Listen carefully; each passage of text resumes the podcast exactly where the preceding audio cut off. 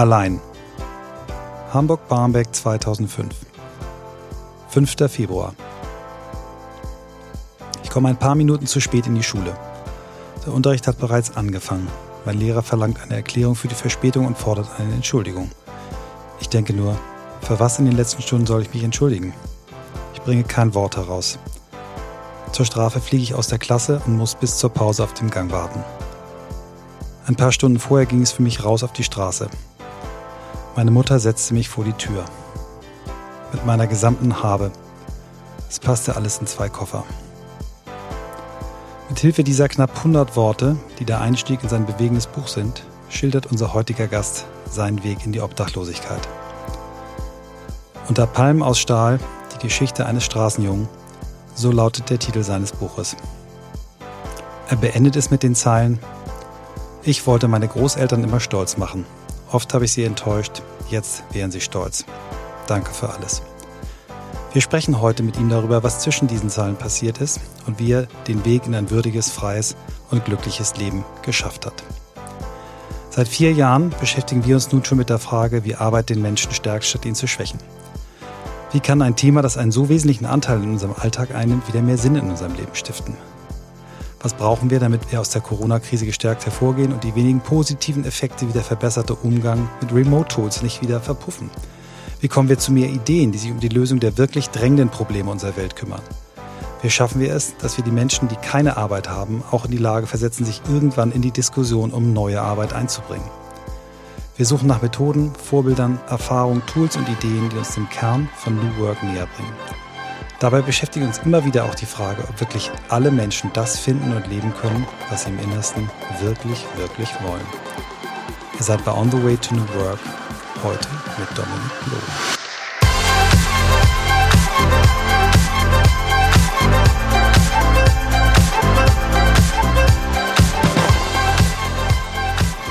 Hallo mein Lieber, wie geht's? Hi, sehr gut. Ich freue mich hier zu sein. Ja, ich erzähle ganz kurz mal bevor ich den Einstieg finde mit der ersten Frage, die wir immer stellen, wie wir zueinander gefunden haben. Ich habe dich ähm, gefunden. Meine Frau ist ein äh, großer Fan der NDR Talkshows und ich gucke immer mal mit. Und irgendwann saßt du da und hast deine Geschichte erzählt und ich bin, ja, ich konnte zwischen Weinen, Lachen, Freuen, traurig sein, irgendwie so viele Gefühle fühlen und dachte, den möchte ich unbedingt kennenlernen und am, noch, am allerliebsten möchte ich ihn kennenlernen in der Podcast-Kabine. Und dann haben wir Kontakt aufgenommen. Ähm, die Redaktion äh, hat uns da geholfen, weil wir den Sebastian gut kennen und äh, du hast sofort Ja gesagt und ich bin dir sehr, sehr dankbar, dass du mir heute eine Stunde deine Zeit schenkst. Auf jeden Fall. Und das war ein sehr schönes Intro. also, so ein gutes habe ich selten gehört und ich freue mich immer, wenn äh, einfach das so einmal so kurz im Ganzen beschrieben wird, weil das hilft mir, das dann immer selber auch nochmal ja. immer einfacher zu erklären. Das war jetzt ja auch nicht so schwer. Das Intro hast du ja quasi selber geschrieben und ich habe mich ja nur deiner, deiner wirklich tollen äh, Worte bedient. Dominik, es ist natürlich bei deiner Geschichte echt äh, eine Frage, vor der ich sehr viel Respekt auch habe. Ähm, ich habe dein Buch gelesen, ich habe dich jetzt auch in verschiedenen Kontexten äh, medial gesehen und gelesen, aber ähm, ich freue mich trotzdem, sie dir stellen zu dürfen. Wie bist du der Mensch geworden, der du heute bist? Ich bin der Mensch geworden, der ich heute bin durch genau die Erfahrung auf der Straße. Das war am Ende der rote Faden in meinem Leben, hat sich von dieser einen Nacht, in der ich 16 Jahre jung war, zehn Jahre quasi durchgezogen. Und vor fünf Jahren bin ich runter von der Straße gekommen und ich merke, dass ich bis heute auch sage, die Straße ist im Kopf. Und insofern all das, äh, was ich jetzt bin, ist geprägt durch diese Zeit. Und äh, ich habe viel gelernt, glaube ich, was man so in dem linearen Leben vielleicht gar nicht mitbekommt. Und merke, dass ich heute daraus irgendwie Vorteile ziehe und dass ich auch durch eine negative Phase gegangen bin und dass am Ende das so umgedreht habe, dass ich daraus was Positives geschaffen habe und das ist, wie ich jetzt meinen weiteren Weg gehe. Insofern bin ich sehr froh, wie ich heute bin. Ja, also lass uns mal die, die Zeit vorher angucken, weil ähm, mit 16 auf die Straße zu müssen, ist ja nicht der Regelfall. Ich glaube, die, die große Mehrheit, zumindest in Deutschland, der, der Menschen, die äh, obdachlos sind, ist wahrscheinlich älter, aber das wirst du mir vielleicht auch gleich mal erklären. Wie konnte es da überhaupt zu kommen, dass du von deiner Mutter auf die Straße geschickt wurdest? Das ist ähm, passiert, weil meine Mutter psychisch krank geworden ist. Wir sind irgendwann in Hamburg gelandet. Wir kommen eigentlich so aus dem Süden und ähm, sind in Bayern groß geworden. Und als ich zehn Jahre alt war, sind wir dann hier nach Hamburg gekommen. Und meine Mama war Altenpflegerin damals. Ähm, Altbauwohnung in Winterhude hatten wir angemietet und die Miete hat irgendwie schon zwei Drittel ihres Gehalts äh, gekostet. Und ich wusste auch schon, in der vierten Klasse haben wir schon so ausgerechnet, was wir brauchen zum Leben und wie viel wir dann noch haben. Und das war für sie, glaube ich, eine sehr, sehr schwere Zeit mit zwei Kindern, die sie noch großziehen sollte nebenbei. Und Deine Mutter äh, war alleinerziehend? Meine Mutter war zu dem Zeitpunkt alleinerziehend und ich glaube, das ist einfach ein riesengroßes Problem heutzutage in unserer Gesellschaft noch, dass Frauen dann sehr viel Druck bekommen und in ihrem Fall hat sich das auf ihre Psyche ausgewirkt. Und das hat, äh, es war ein schleichender Prozess und es hat angefangen mit so Burnout-Symptomen, dann wurden das Depressionen. Und dann ging das so eine ganze Kette weiter bis zum manisch-depressiv, äh, Borderline. Und am Ende ist sie sogar schizophren geworden. Das heißt, äh, sie konnte irgendwann nicht länger sich um mich kümmern und hat äh, entschlossen, ihre Vormundschaft abzulegen und hat per Gesetz quasi ihren Elternvertreter Part abgegeben.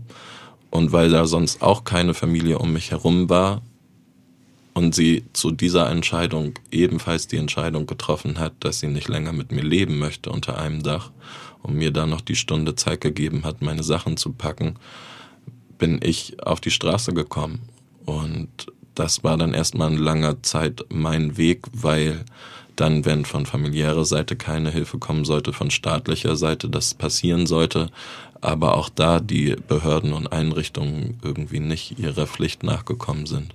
Das heißt, als sie diese Entscheidung getroffen hat, war nicht sofort irgendwie ein, ein Amt da, was gesagt hat, Dominik, jetzt komm mal her, jetzt reden wir mal und dann gucken wir mal, wie wir dein Leben organisieren, sondern da passiert erstmal gar nichts. Es ist erstmal gar nichts passiert. Natürlich ähm, hat irgendwann mein Lehrer das mitbekommen, weil ich weiter zur Schule gegangen bin.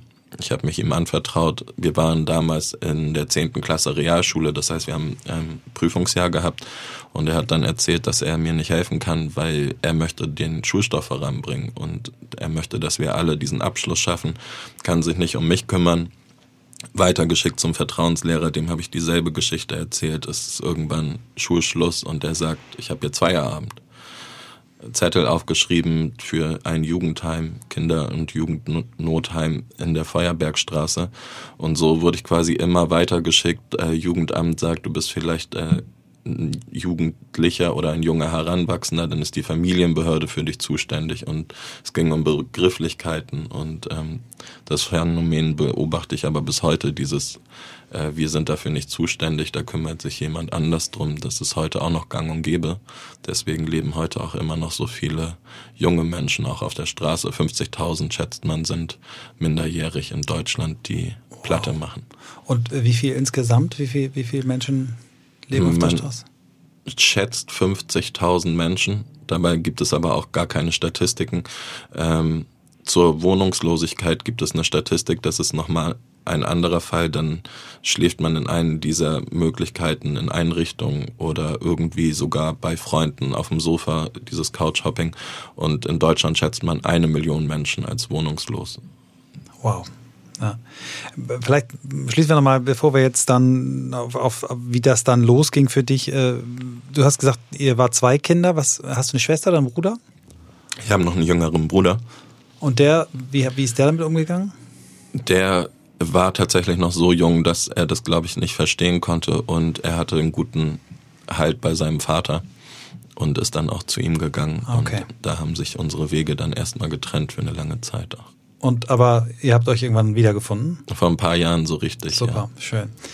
Ähm, jetzt stelle ich mir vor, ich habe äh, zur, zur Ein Anmoderation vorgelesen aus deinem Buch. Ähm, du stehst da mit deinem Koffer. Wie, wie, wie kann ich mir, wie können wir uns die, die ersten Tage vorstellen? Hast du auch erstmal Couch-Hopping machen können oder bist du sofort irgendwie draußen gewesen? Mhm. Ich war erstmal zum Glück bei guten Freunden, wo ich unterkommen konnte.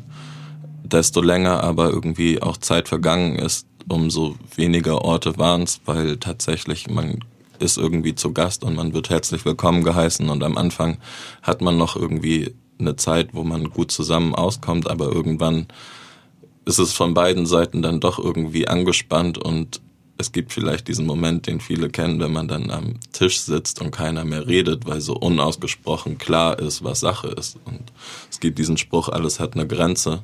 Und die war bei äh, vielen Menschen, die mir erst helfen wollten, dann erreicht. Und ich bin auch überhaupt nicht sauer auf diese Menschen, weil die haben bis zu ihrer Grenze ihr Bestes gegeben und versagt haben wirklich die Behörden, die sich darum kümmern müssen. Aber darum war das eben auch schon damals der Fall, dass ich immer wieder meine Sachen zusammenpacken musste und ähm, draußen geschlafen habe. Wahnsinn. Und ähm, du hast aber irgendwie für dich als Konstante die Schule behalten. Ne? Hast du, da hast du auch mal ausgesetzt oder bist du, bist du da wirklich äh, dran geblieben und hast, hast die Schule weitergemacht?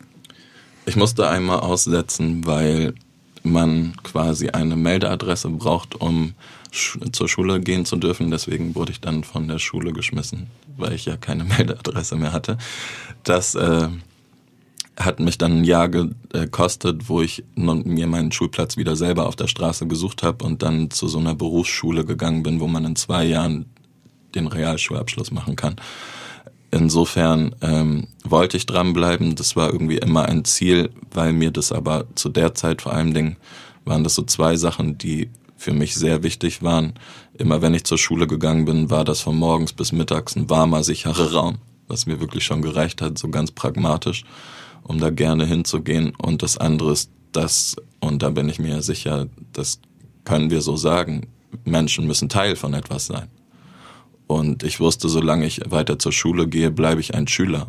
Und wenn mich jemand fragt, was geht, was machst du, dann kann ich antworten, ja, ich gehe da zur Schule, ich bin noch etwas. Du bist Teil Und der Gesellschaft. Ne? Dieses Dazugehören, mhm. das ist, glaube ich, das, was für mich das Wichtigste war, dass ich einfach sagen konnte, da habe ich noch einen Platz und fühle mich wie alle anderen. Mhm. Kinder können ja grausam sein. Ähm, das haben viele andere Kinder erlebt. Ähm, wie sind deine MitschülerInnen damit umgegangen, dass du äh, auf der Straße gelebt hast? Ähm, haben die irgendwie Mitleid gehabt? Haben die dir irgendwie geholfen? Haben, bist du, hattest du das Gefühl, ausgegrenzt zu sein? Was waren das für Gefühle? Ich habe vorgestern einen sehr alten Freund von früher getroffen und wir haben uns ein bisschen an die Zeit erinnert und noch erzählt, so wie viel wir geteilt haben und dass wir uns gegenseitig sogar die Haarschnitte gemacht haben und dass wir wirklich nichts hatten. Und ich hatte viele gute Freunde und Freundinnen, die mir in der Zeit irgendwie geholfen haben. Die haben ihre eigenen Klamotten zur Schule gebracht, damit ich irgendwie neue Sachen anziehen kann. Die haben meine Sachen gewaschen, die haben Essen. Also irgendwie war da einfach erstmal so ein guter Halt durch meine Freunde und mein Umfeld. Aber ich glaube, wir waren auch alle so jung, dass wir natürlich noch gar nicht diesen Bezug zur Obdachlosigkeit hatten. Das heißt, in dieser Clique war es dann so, ich bin rausgeflogen. Dieses klassische, oh, ich bin einfach von zu Hause rausgeschmissen worden. Dass das jetzt aber mein Leben ist und dass das auch meine Zukunft ist für die nächsten zehn Jahre oder überhaupt über einen längeren Zeitraum, das war überhaupt gar nicht irgendwie absehbar. In meinem Kopf war das nicht eigentlich, was passieren mhm. konnte. Und ähm, du, du bist dann wieder, wie, wie hast du es hingekriegt? Das hast du irgendwie über Freunde eine Meldeadresse bekommen oder wie hast du es hingekriegt, dann wieder zur Schule gehen zu dürfen? Ich habe über die Schule, an der ich war, da war eine Lehrerin, die schon auch irgendwie mir helfen wollte und die hat ihre Kontakte zu einer anderen Schule genutzt, genau zu dieser Berufsschule und hat dann das geregelt, dass okay. ich quasi da ja. einen Platz bekommen habe. Und du hast dann die Schule auch abgeschlossen, hast einen Abschluss gemacht? Ich habe Abitur gemacht. Du hast Abitur ja, gemacht, genau. Auf der Straße, ja. Und ähm, du jetzt als Abiturient fertig, ähm, hattest du da dann schon das Ziel so, und jetzt komme ich hier wieder raus? Oder wie, wie, weil du hast ja viele, viele Jahre dann noch auf der, auf der Straße gewohnt. Jetzt hatte ich das Privileg, dass meine Eltern mir, mich unterstützt haben beim Studium. Ich kenne aber auch Leute, die das ganz alleine finanziert haben, aber ich kann mir vorstellen, wenn man erstmal da ist, ist der Sprung, ich beantrage BAföG, ich mache das, ich kann studieren, der ist ja wahrscheinlich kolossal hoch, ähnlich hoch wie bei einem erwachsenen Obdachlosen überhaupt irgendwie wieder Anschluss zu finden. Wie, wie war das? Hattest du damals schon einen Antrieb, der gesagt hat, ich will da wieder zurück oder warst du eigentlich damit beschäftigt, dein Leben erstmal überhaupt täglich zu re regeln? Es ist genau das. Also wenn die Schule der einzige Halt noch war, den ich hatte, dann ist der weggebrochen mit quasi der Zeugnisübergabe. Und das ist einfach so, dass Obdachlosigkeit und bürgerliche Leben zwei Welten sind. Und sobald ich nur noch in dieser einen Welt war, bin ich darin verloren gegangen. Und dann bist du in diesem Kreislauf und dann geht's ums Überleben. Und dann kommt so eine Rastlosigkeit und du bist beschäftigt damit, immer nur deine Grundbedürfnisse zu befriedigen. Du jagst von dem einen wirklich simpelsten Dingen wie ich muss jetzt aufs Klo und äh, danach muss ich meine Hände waschen und das musst du manchmal an zwei verschiedenen Orten tun und somit bist du irgendwie den ganzen Tag beschäftigt und dann kommst du da nicht mehr raus mhm. und deswegen habe ich es auf jeden Fall damals nicht geschafft und mhm. bin einfach ganz unten hängen geblieben. Und ich kann mir vorstellen, mit dem Tag der, der Zeugnisübergabe sind deine damaligen Freunde und Freundinnen alle so in, ne, in das Leben, Gap Year, hier mal hin, da mal hin, Ausbildung, Studium, alles geht auseinander und dann war wahrscheinlich auch diese Hilfe, die du vorher noch gehabt hast, auch weg, oder? Meine drei besten Freunde alle ins Ausland gegangen. Mhm. So, irgendwo studiert. Und ähm, ja, das war sehr schnell, sehr spürbar, dass ich dann tatsächlich so, das war ab da war ich wirklich ganz alleine mhm. unterwegs.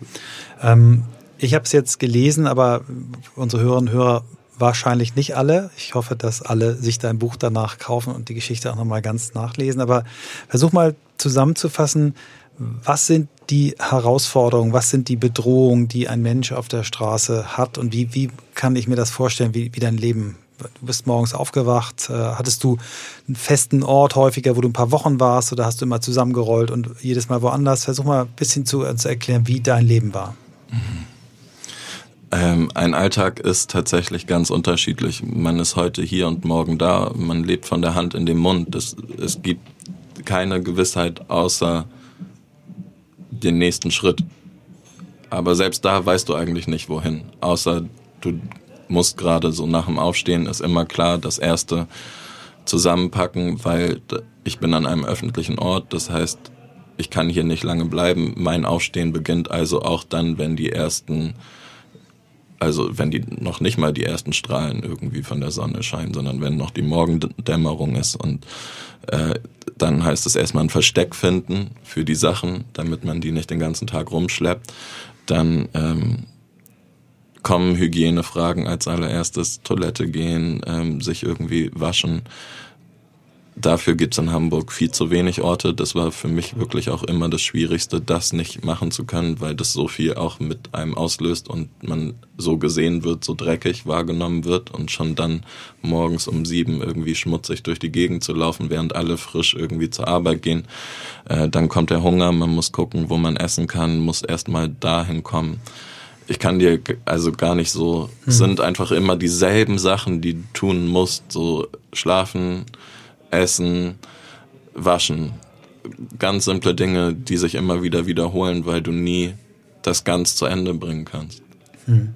Hast du irgendwie, klingt jetzt total behämmert, ne? aber äh, hast du irgendwie außer diesen, diesen Grundbedürfnissen, die du irgendwie decken musstest, irgendwas für dich tun können? Hast du gelesen? Hast du irgendwie irgendwas, irgendeine Art von, verzeih mir das Wort, aber von, von Hobby irgendwas gehabt, irgendwas gehabt, was du für dich tun konntest, um, um, um auch mal so das kleine Glücksgefühl des Tages zu haben? Oder warst du eigentlich nur in dem Überlebensmodus? Um das zu verarbeiten, habe ich geschrieben.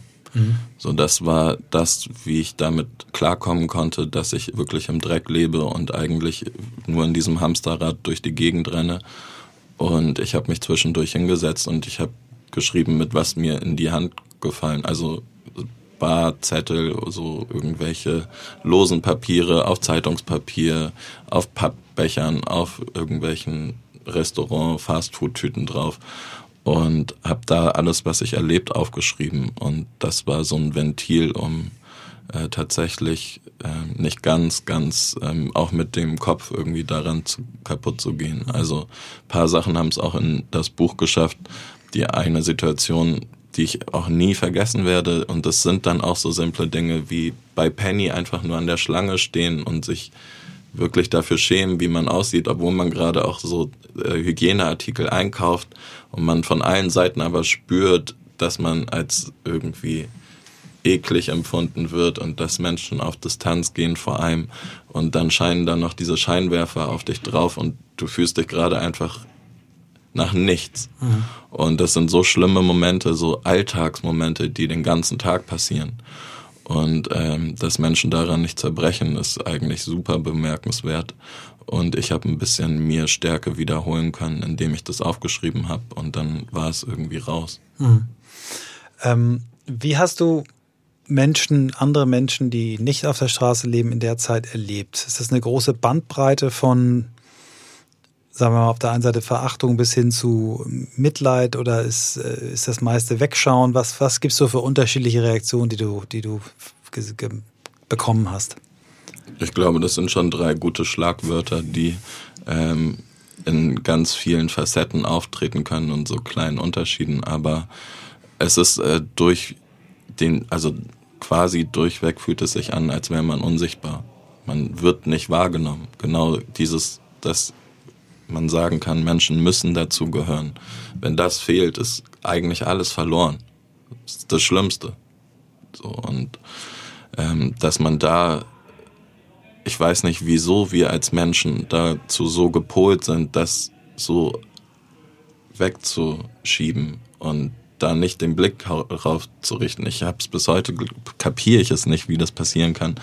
Aber das würde ich sagen, ist schon das, was am meisten stattfindet. Und deswegen ist es so wichtig, dass es Menschen gibt, die hinsehen und mhm. die Menschen wahrnehmen und sagen ja. oder auf jemanden zugehen. Mhm. Du hast es im Vorgespräch eben äh, so schön gesagt, ähm, ja, natürlich ist es wichtig, dass äh, Menschen Geld auch geben, aber wenn sie dann mal gerade gar nichts haben oder vielleicht auch selber nie was übrig haben, aber ein Lächeln ist für jemanden, der auf der Straße eben gewohnt ist, dass Menschen durch ihn oder sie hindurchschauen, schon auch was Wichtiges. Ne?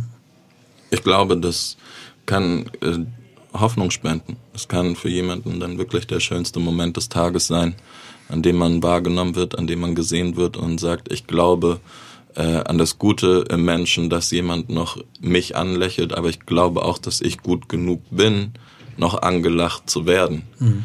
Und daraus vielleicht wieder für sich äh, ein bisschen Kraft schöpfen kann, weiterzumachen. Ja.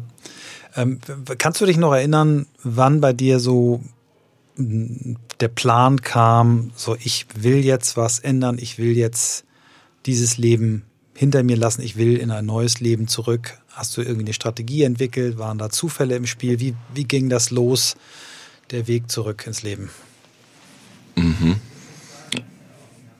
Das war 2015. Das war im Park Fiction und deswegen heißt das Buch auch Unter Palmen aus Stahl. Und ich wusste, dass also ich war so auf dem Weg 30 zu werden und ich wusste, wahrscheinlich erreichst du dieses Alter nicht oder du landest im Knast oder du bist hier unten. Und das alles ist eine Einbahnstraße. Und ich glaube, es ist immer wichtig, dass wenn man anfängt, über so Veränderungen nachzudenken, es beginnt dann mit einer Entscheidung. Ich glaube, eine Entscheidung muss immer getroffen werden, weil demnach handelt man eher. Und es beginnt bei einem selbst.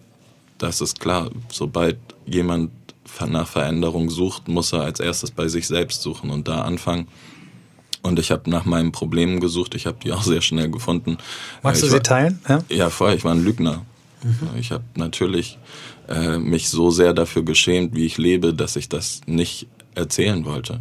Wenn ich irgendwo jemanden, eine nette Frau kennengelernt habe, habe ich nicht gesagt, hast du Lust, heute Nacht in meinen Schlafsack zu springen. Wenn ich coole Jungs auf dem Basketballplatz getroffen habe, habe ich denen erzählt, ich habe Projekte und nicht, äh, dass mein Projekt ist, gleich Pfandflaschen zu sammeln, damit ich noch Abendessen kaufen kann. Und habe aber schnell gemerkt, dass äh, natürlich, wenn ich Leuten etwas erzähle, was nicht wahr ist, können die nicht wissen, wer ich bin, wirklich. Und für mich selber gilt das auch. Meine Lügen werden zu meiner Un also zu meiner Wahrheit irgendwann. Und das, was ich ausspreche, bedeutet eigentlich auch, dass ich mich selbst belüge in dem Moment und auch nicht mehr weiß, wer ich bin. Also wusste ich, wenn ich etwas ändern muss, ist das Erste, die Wahrheit zu sagen und ehrlich zu werden zu mir und zu anderen.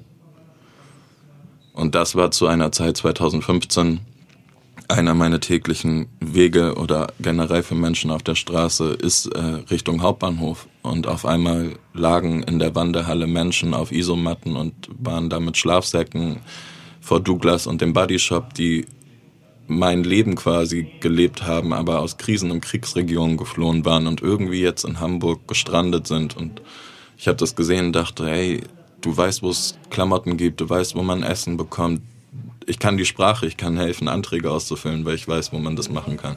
Ich kann hier was tun. Und ich habe angefangen zu helfen und wer Gutes tut, bekommt Gutes zurück. Und diese Kombination eben aus die Wahrheit sagen, und Gutes tun, die kann zu nichts Schlechtem führen. Und die hat mich auf einen neuen Weg gebracht.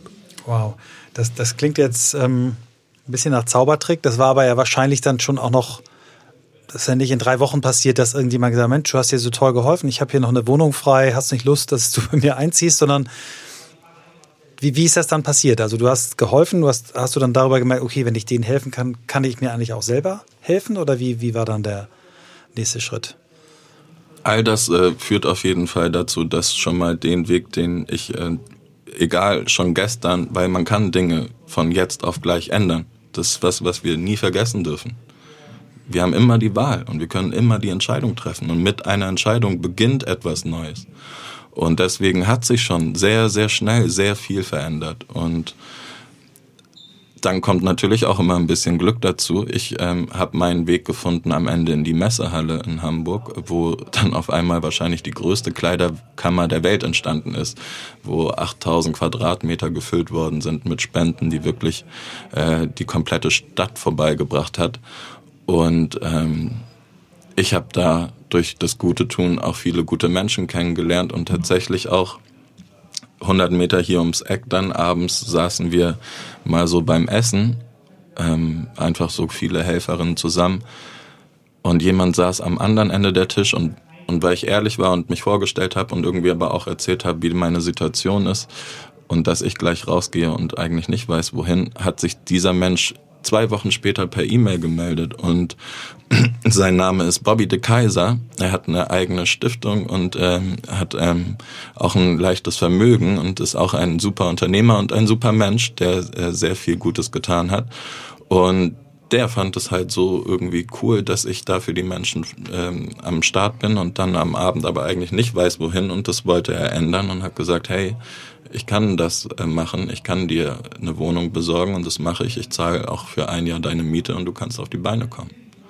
Das ist äh, eine wunderschöne Geschichte und äh, ich habe es im Vorgespräch erzählt, dass ich mh, schon viele, viele Jahre immer wieder darüber nachdenke, ähm, wie kann ich eigentlich ähm, jemandem ohne festen Wohnsitz helfen. Ne? Ist, es möglich, die Idee, ich erkläre gleich nochmal, warum, wie ich auf die gekommen bin, dass ein Mensch, eine Familie, ein Freundeskreis zusammen sich sagt, wir nehmen uns jetzt mal ein Projekt, wir möchten gerne einen Menschen den Weg, der es auch möchte oder dies gerne möchte, wieder zurück ins Leben äh, begleiten, die heute auf der Straße leben. So und das ist ja das Beispiel, ja, es geht. Ne? Also der hat in dir was gesehen, was du durch dein Ehrlichsein, durch dein Anpacken, Gutes tun musstest nichts vorspielen, hast es einfach gemacht, er hat das gesehen, hat gesagt, auf, ich mache das ein Jahr und dann hat das ja bei dir funktioniert. Glaubst du, das ist ein, kann ein Ansatz sein, um, um wirklich flächendeckend ähm, dieses Thema zu lösen oder ähm, ist das nur, ist das nur Wasser auf dem heißen Stein, wir müssen ganz woanders anfangen?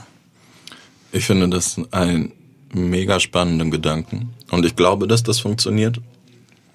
Ähm, wenn man sich aber auch bewusst ist, dass das mit viel Arbeit verbunden ist und dass da viel Zeit eingeräumt werden muss und viel Geduld mitgebracht werden muss, weil es nicht einfach ist. Und deswegen ist es, glaube ich, schon gut, in einem Konstrukt von einer Gruppe zu denken.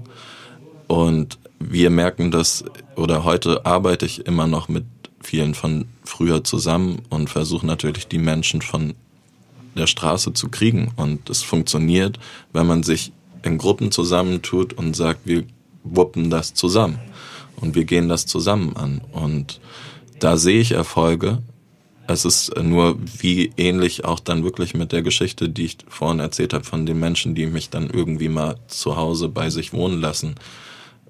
Das ist ein Marathon und kein Sprint. Und auch da muss die Entscheidung klar sein, dass man jemandem hilft und ähm, dass der dann Teil ist dieser Gruppe und dass man da ohne Erwartung rangehen sollte und auch immer dranbleiben sollte und das nicht irgendwann aufhört. Weil das, finde ich, ist das Allerschlimmste wenn man sich zusammentut und sagt, ich möchte jemandem helfen, der in Not ist und man merkt, man kommt irgendwo nicht weiter und dann jemanden wieder fallen lässt. Mhm.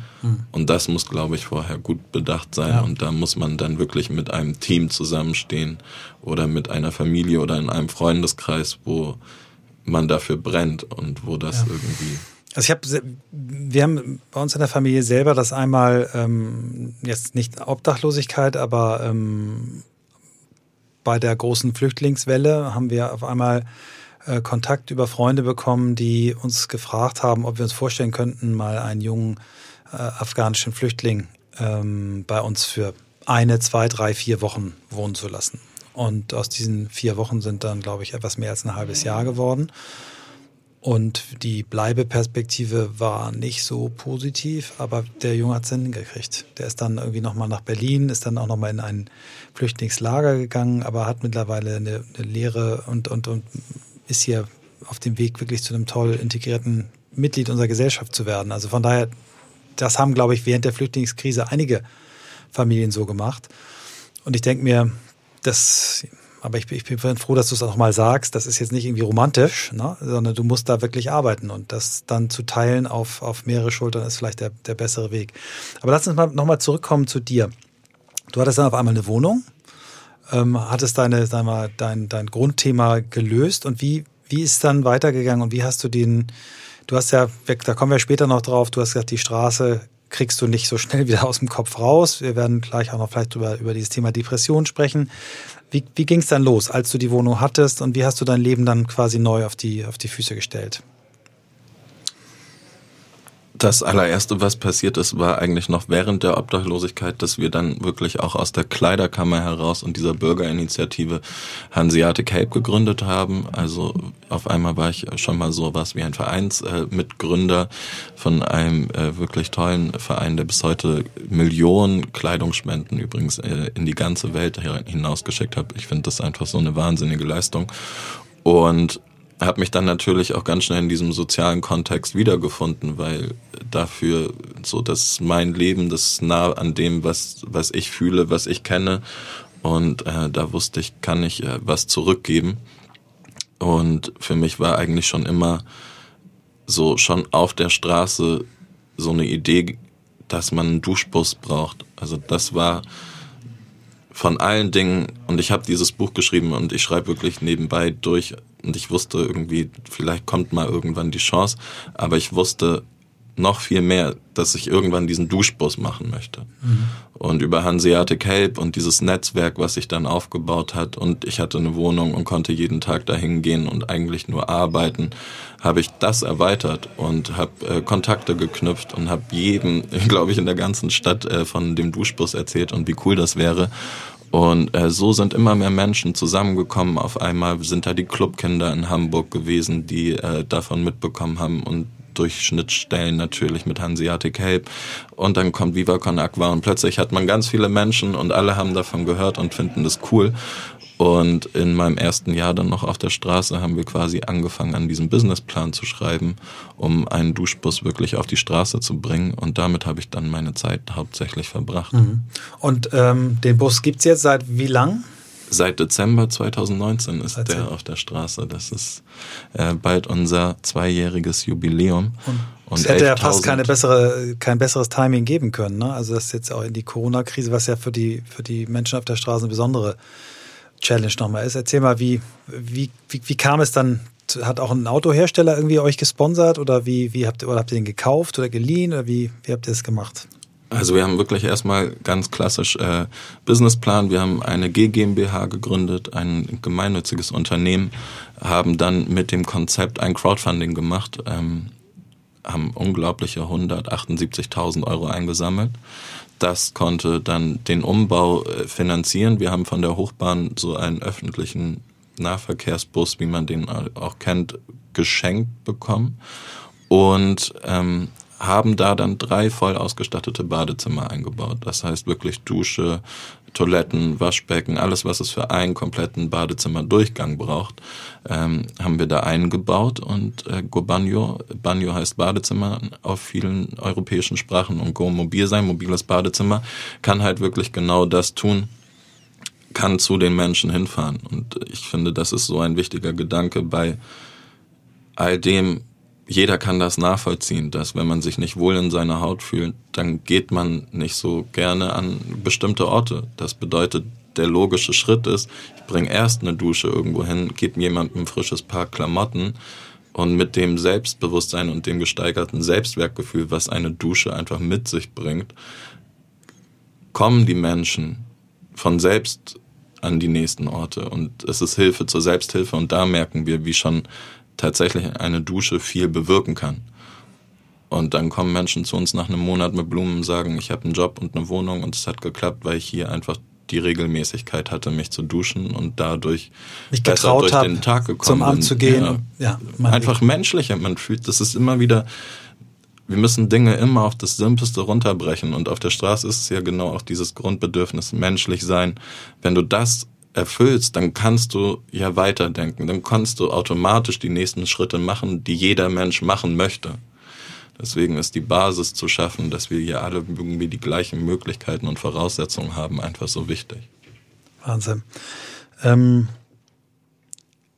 lass uns mal einen, einen kleinen Sprung machen. Ähm, wir haben vorhin im Vorgespräch darüber gesprochen. Äh, ich saß da eben noch mit äh, unserer Co-Autorin und meiner äh, neuen Co-Founderin Svantje zusammen oder ihr saß zusammen, als ich dann gemerkt habe, dass du schon hier bist. Ähm, und da hast du über das Thema Bücherschreiben gesprochen und ähm, das Thema Verlag und man müsste mal einen Verlag gründen. Vielleicht erzählst du noch mal ein bisschen was ähm, zum Thema Buch, wie, wie du das beim ersten Mal gemacht hast, wie das Buch quasi das Buch geworden ist, was es ist und über welche Bücher du noch weiter nachdenkst. Ich finde das wahnsinnig spannend, mit welchen Themen du dich da beschäftigst. Cool, ja, das finde ich auch ein spannendes Thema, weil ähm, ich glaube, Bücher gibt es auch einfach schon so ewig und dieser Buchmarkt und diese ganze Struktur scheint äh, einfach auch so verfestigt zu sein. Ähm, ich war in den letzten Jahren sehr verwundert, was da alles auf mich zugekommen ist. Und mein Buch ist jetzt vier Jahre alt. Das ist also vor vier Jahren erschienen über den Ankerherz Verlag. Und Stefan Krücken, der Verlagsleiter, ist ein Freund von Bobby de Kaiser. Das heißt, ich hatte wieder durch äh, Kontakte und andere Menschen die Möglichkeit, wieder jemanden kennenzulernen.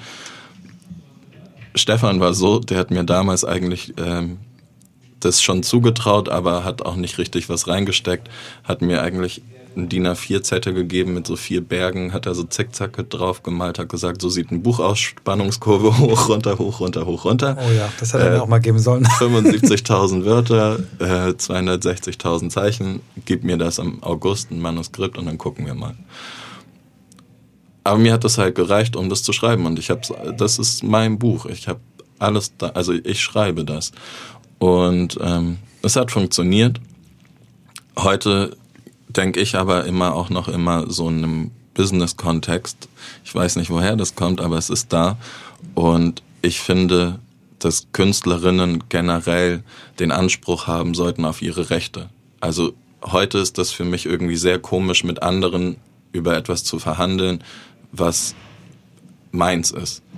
Und das würde ich gerne ändern und ich würde da gerne mehr Freiheiten und auch mehr äh, finanzielle Möglichkeiten Autorinnen und anderen Menschen, die Kunst äh, verlegen möchten, gewähren und ähm, so ein Modell herstellen, dass man wirklich seine Einnahmen zu 100 Prozent behält, weil man eine Marke aufbaut, die das finanzieren kann, dass man selbstständig arbeitet und äh, das organisiert für andere, aber sich jetzt daran nicht prof oder da keinen Profit rausschlägt. Und das finde ich grundsätzlich, glaube ich, äh, wichtig, dass wir uns nicht als Künstlerinnen sehen und das brotlose Kunst irgendwie sein muss und dieses Bild von der arme Künstler, der äh, nichts hat, ähm, nee, wir sollten dafür kämpfen, weil das ist wichtig. Das ist unseres. Sehr stark. Und ähm, die, die ähm, Themen, mit denen du dich jetzt aktuell beschäftigst, ähm, vielleicht magst du die drei, drei Bücher, du schreibst parallel an drei Dingen, die mal vielleicht ein Buch werden können. Vielleicht können wir die auch ruhig mal durchgehen, weil ich finde alle drei ziemlich cool. Ja, also cool. ja ist auf jeden Fall ähm, ein spannender Mix, glaube ich.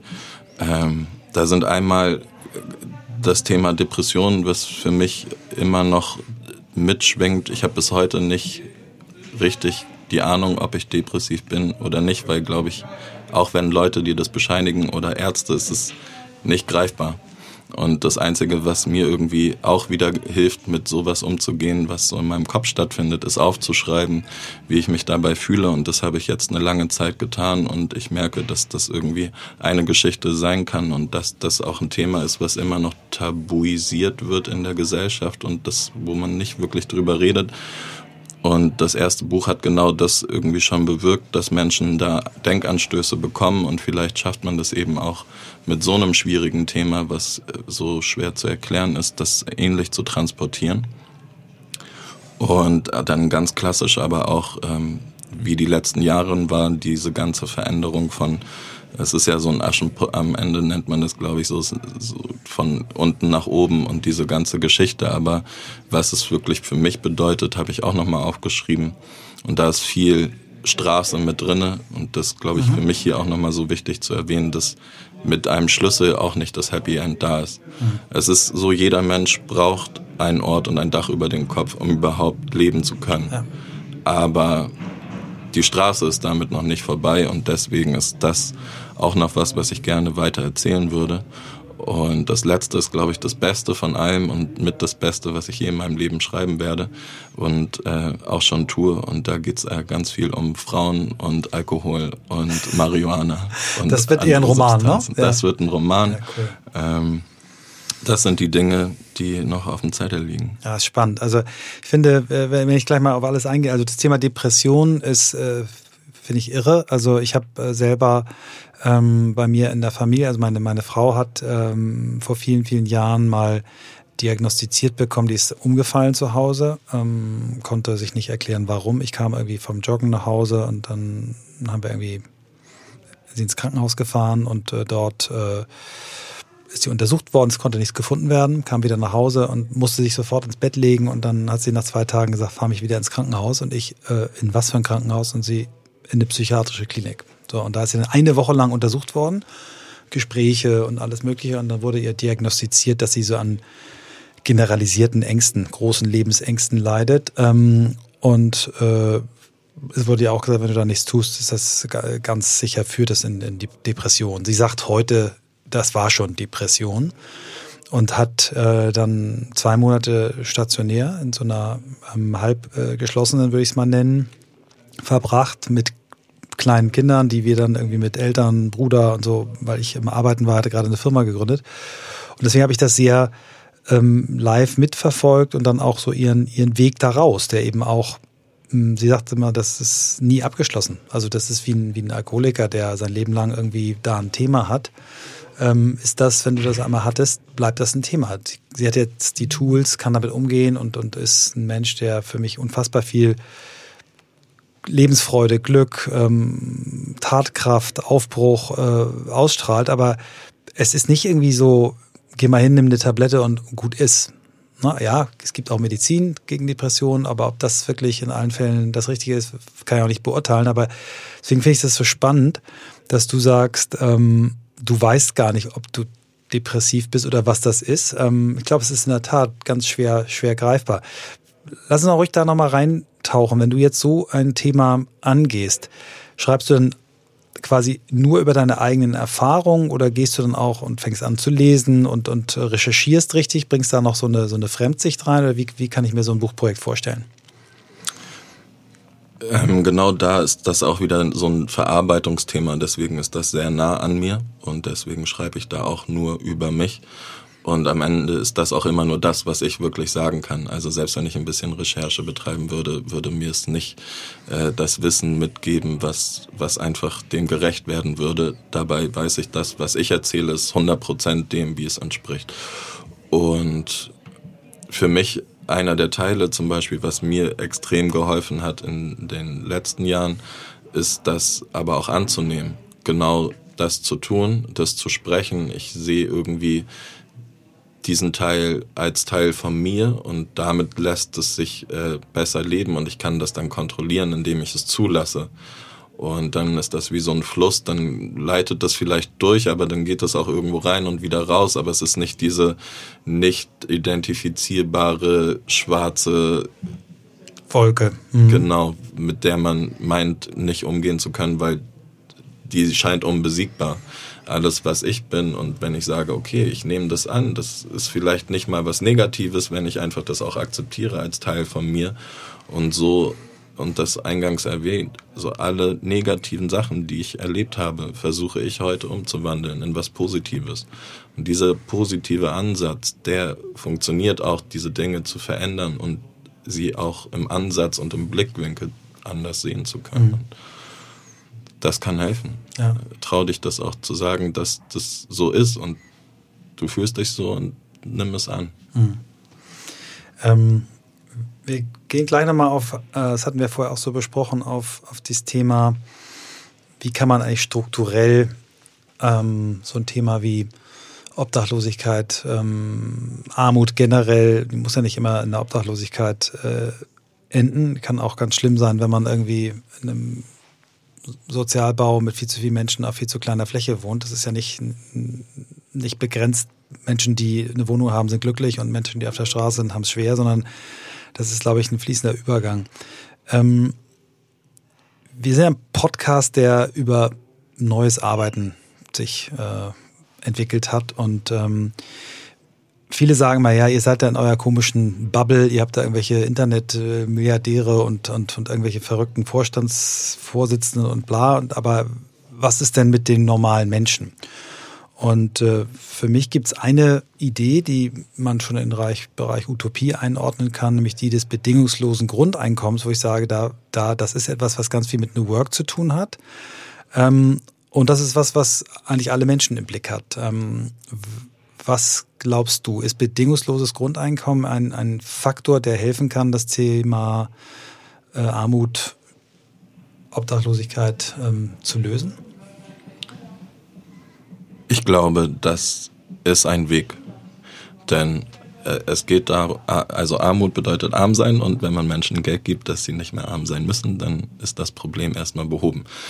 Und ähm, ich glaube, dass es so einfach funktionieren kann. Ich glaube, dass es Zeit ist, das auf jeden Fall auszuprobieren. Was ich aber auch immer für mich denke, ist, so in der Geschichte von Währung und Geld haben wir einfach gesehen, wir haben schon tausend Sachen probiert. So, aber solange wir auch da nicht anfangen, unser Bewusstsein zu verändern, dass es nicht um Geld geht, sondern eben um die Entfaltung, die und diese menschliche Individualität, die man fördern kann und um ein neues Lebenskonzept zu schaffen, dann bewegen wir uns auf die richtige Seite, in der das Grundeinkommen seine Wirkung dann entfalten kann. Wenn wir einfach nur über, darüber reden, dass alle Leute 2000 Euro mehr kriegen, aber genau derselbe System und dasselbe Kastendenken bleibt, wird auch das nicht viel verändern, sondern es wird dann vielleicht wieder gedreht, bis es wieder genau das Gleiche ist. Mhm. Deswegen denke ich mir ganz oft, das Denken muss sich zuerst verändern, bevor man das auch wirklich schaffen ja. kann. Aber es ist Zeit, genau das zu tun. Mhm. Beides. Ich habe ähm, ein bisschen gebraucht, um, um mich dem Thema zu öffnen. Als ich das äh, vor vielen, vielen Jahren das erste Mal gehört habe, äh, habe ich das als Quatsch und äh, Sozialromantik abgetan. Was, wer soll das zahlen? Und das kann doch gar nicht funktionieren. Und habe aber jetzt über die letzten fünf Jahre äh, sehr viel dazu gehört, gelesen. Ähm, ein Autor, der mir sehr dabei geholfen hat, äh, Rutger Breckmann, ein niederländischer Historiker, der so in, in den Niederlanden auch so als Mr. Grundeinkommen bezeichnet wird. Der hat äh, eine ganze Reihe auch von historischen Analysen und Studien ähm, in seinen Büchern. Ähm, zum Beispiel hat er dort erklärt, dass äh, wahrscheinlich der amerikanische Präsident, von dem man das am allerwenigsten erwartet, nämlich äh, Richard Nixon, kurz davor war, das einzuführen. Und es ist sehr spannend zu lesen, warum er es dann nicht gemacht hat, ist aber nicht Teil ähm, dieses Podcasts, sondern unseres Buches. Aber eins äh, möchte ich, ähm, weil es eben sehr dicht an deinem Thema dran ist, er hat dort berichtet von einer Londoner Hilfsorganisation, die äh, Broadway heißt, die 2009 ähm, eine bedingungslose Unterstützung an Obdachlose gegeben hat. Damals wurden 13 äh, besonders harte Fälle äh, ausgewählt, waren alles Männer, und die haben finanzielle Unterstützung gekriegt, ohne irgendeine Art von Bedingung, bedingungsloses Grundeinkommen damit zu verknüpfen. Keine Bürokratie, sondern ähm, einfach nur eine Frage, die Sie beantworten. Was, was denken Sie, was Sie brauchen? Und äh, nach einem Jahr hatte jeder der Teilnehmer im Durchschnitt nur 800 Pfund ausgegeben. 18 Monate nach dem Start hatten sieben der 13 Männer ein festes Dach über dem Kopf, zwei weitere hatten eine eigene Wohnung in Aussicht und alle Teilnehmer an dem Projekt, nicht gegendert, weil es waren nur Männer, hatten wichtige Schritte unternommen, um den Weg zurück in ein selbstbestimmtes und würdevolles Leben zu gehen. Und der finanzielle Aufwand dieser Maßnahme lag ähm, pro betreuter Person bei ungefähr einem Achtel der vorher gemessenen Aufwendung, die man braucht, um dieses Thema äh, zu verwalten. Und selbst der Economist äh, schlussfolgerte damals, dass das wahrscheinlich die effizienteste Methode ist, Obdachlosen zu helfen, indem man ihnen einfach Geld in die Hand drückt. Was sagst du dazu? Glaubst du, das ist der Start?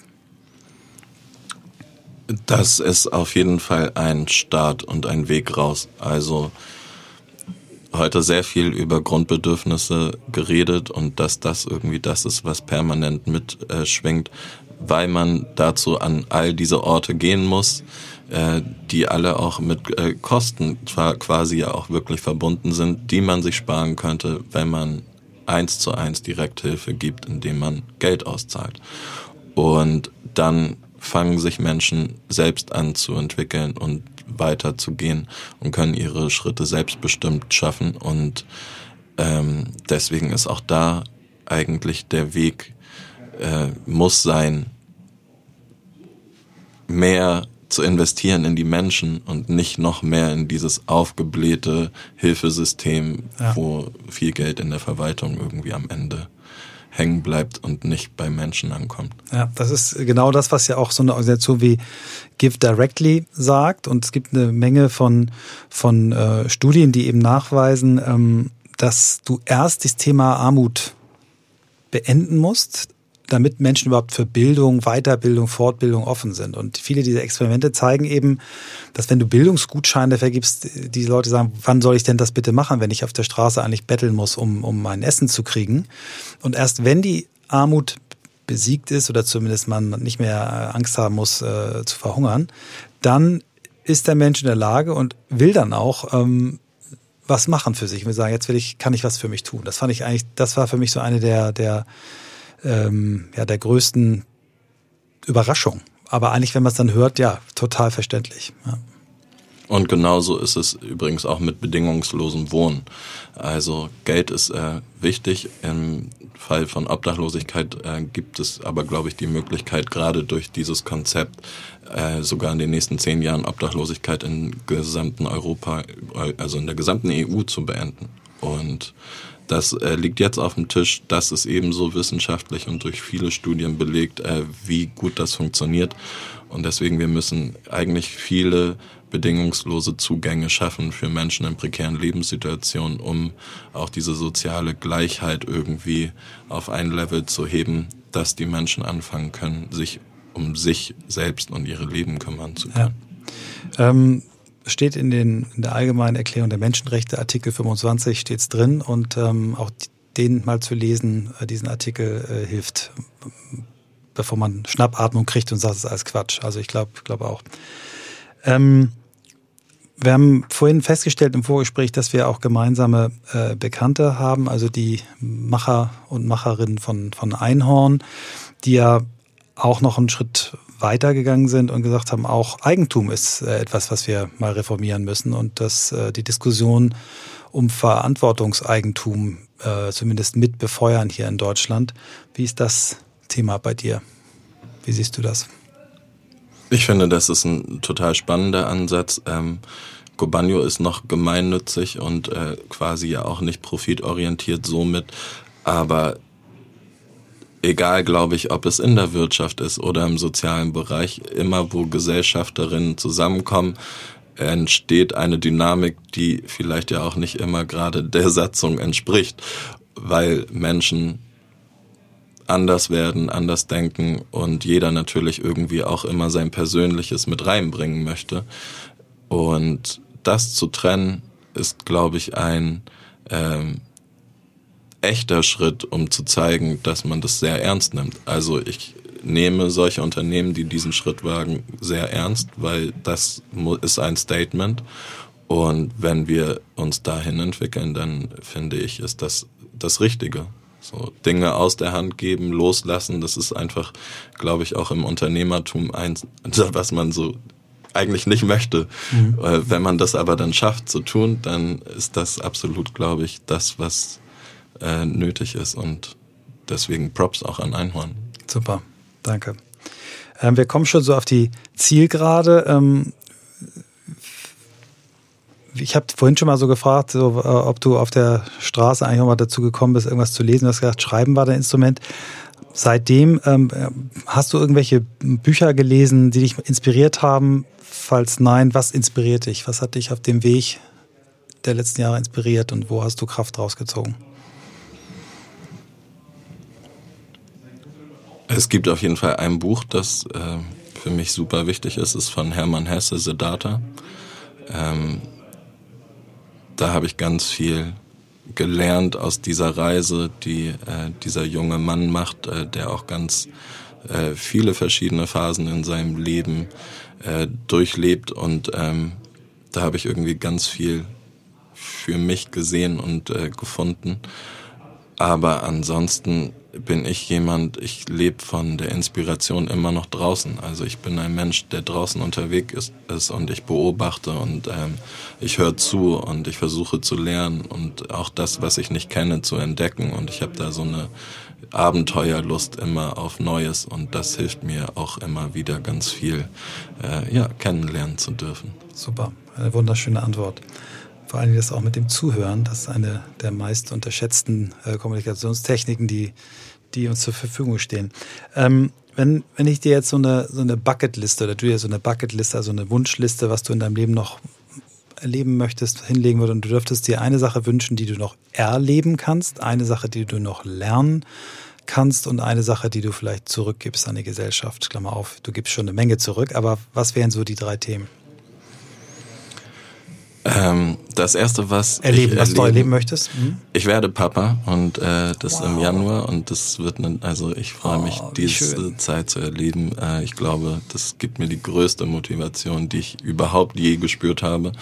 Äh, ich habe äh, Großes vor mit dem Kleinen und ähm, das zweite, lernen. was ich lernen möchte, mhm. ist äh, auf jeden Fall noch mehr ähm, im technischen, handwerklichen Bereich. Ich merke gerade so, auch wenn man Wickelkommoden aufbaut und all diese Dinge, äh, wie selten ich das auch durch meine Biografie gemacht habe, dass ich ähm, da noch äh, gerne mehr lernen möchte. Und außerdem, wenn man ein Denker ist, so Körper und Geist gehen Hand in Hand. Mhm. Jeder Mensch, der viel irgendwie mit seinem Kopf und darin Zeit verbringt, der sollte einfach gucken, äh, seinen Körper zu spüren. Mir macht das gerade sehr viel Spaß. Deswegen Handwerk ist auf jeden Fall, was ich lernen möchte.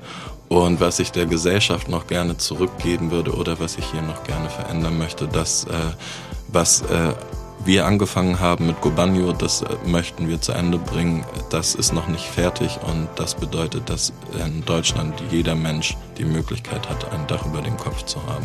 Wow. Vielen, vielen Dank, Dominik. Ich wünsche dir alles Gute dafür. Ich würde mich freuen, wenn wir vielleicht über die Idee äh, die ich vorhin so skizziert habe, nochmal reden. Äh, ich habe zwei, die ich da noch zu einladen möchte. Es fehlt dann mindestens noch eine Frau dazu. Es sind zwei Typen. Einmal äh, Jonathan äh, Kurfest, der ist Unternehmer, der hat äh, Apinio gegründet, ein Unternehmen, wo ich auch als Business Angel beteiligt bin. Der machen Marktforschung übers Handy und der hat hier im Podcast mir die Geschichte erzählt, dass er als junger Mensch mal äh, vier Tage auf Platte gegangen ist, weil er das erleben wollte. Er hat sich immer für für das Thema interessiert. Sein Vater lebt in San Francisco, da hat er das äh, eben auch gesehen, der an dem Thema mega, mega interessiert ist, auch da irgendwas zu machen. Und der zweite ist ein ganz herausragender Werbekreative Götz Ulmer, der auch äh, gesagt hat, äh, bei diesem Thema wird er sich gerne einbringen. Und ich hätte große Lust, mal mit dir, den beiden Jungs und vielleicht noch zwei äh, coolen Frauen äh, mal so eine Art Brainstorming zu machen, ob man da nicht nochmal irgendwie Ideen kreiert. Und wenn es auch ist, aufbauend auf euer, euch noch mehr Unterstützer zu verschaffen. Also wenn du dazu Lust und Zeit hättest, würden wir das gerne mal machen. Mega gerne. Und genauso kommt es. Man sollte immer irgendwie gemeinsam was finden. Man trifft sich, man begegnet sich, man äh, brainstormt, man hat Ideen und man kann die zusammen wirklich immer gut verwirklichen. Deswegen glaube ich, dass wir da in Zukunft was Nices auf die Beine stellen können. Sehr gerne. Danke. Wow, ähm, da muss ich mich jetzt erstmal ganz kurz sammeln. Das war ging mir sehr, sehr, sehr unter die Haut. Ähm, ich hatte es ja schon in der Folge gesagt, wie wir uns kennengelernt haben, dass ich ihn quasi in der NDR Talkshow gesehen habe. Und äh, dieses Thema Obdachlosigkeit beschäftigt mich wirklich seit, seit vielen, vielen Jahren. Und äh, ich habe ja die, die große Chance gehabt, als, als Agenturunternehmer immer mal wieder auch ähm, soziale Projekte zu machen aber irgendwie schlummert mir dieses Thema schon ganz, ganz lange und ich hoffe, dass ich irgendwie diese, diese neue äh, Bekanntschaft mit Dominik dazu nutzen kann, dieses Thema ähm, mal weiter voranzutreiben. Ähm, bin jetzt sicherlich noch mit anderen Themen beschäftigt, wie zum Beispiel ein Buch fertig zu schreiben, aber ähm, das ist ein, ein, ein Brett, was wir, glaube ich, äh, bohren sollten und ich glaube, es ist eine gute Idee, das mit jemandem zu machen, der da schon äh, so viel auch eigene Geschichte hat, ähm, und zwar sowohl als Betroffener als auch als jemand, der jetzt anderen hilft, äh, von der Straße runterzukommen. Und nochmal, ähm, lieber Götz und lieber Jonathan, ähm, ich werde euch äh, da beim Wort nehmen. Ihr habt beide gesagt, dass ihr Lust hättet, mit mir mal über so ein Thema nachzudenken. Ja, ich hoffe, die Folge ähm, hat euch gefallen, liebe ZuhörerInnen, und ähm, freue mich über Feedback. Ähm, Christoph freut sich über Feedback, der heute im Urlaub ist und nicht dabei sein konnte. Ähm, wir freuen uns über fünf Sterne und vier Sterne und äh, wenn ihr Kritik habt über Direktnachrichten noch mehr als über öffentliche Kritik, aber auch das ist okay. Und äh, ja, freue mich auf die nächsten Folgen.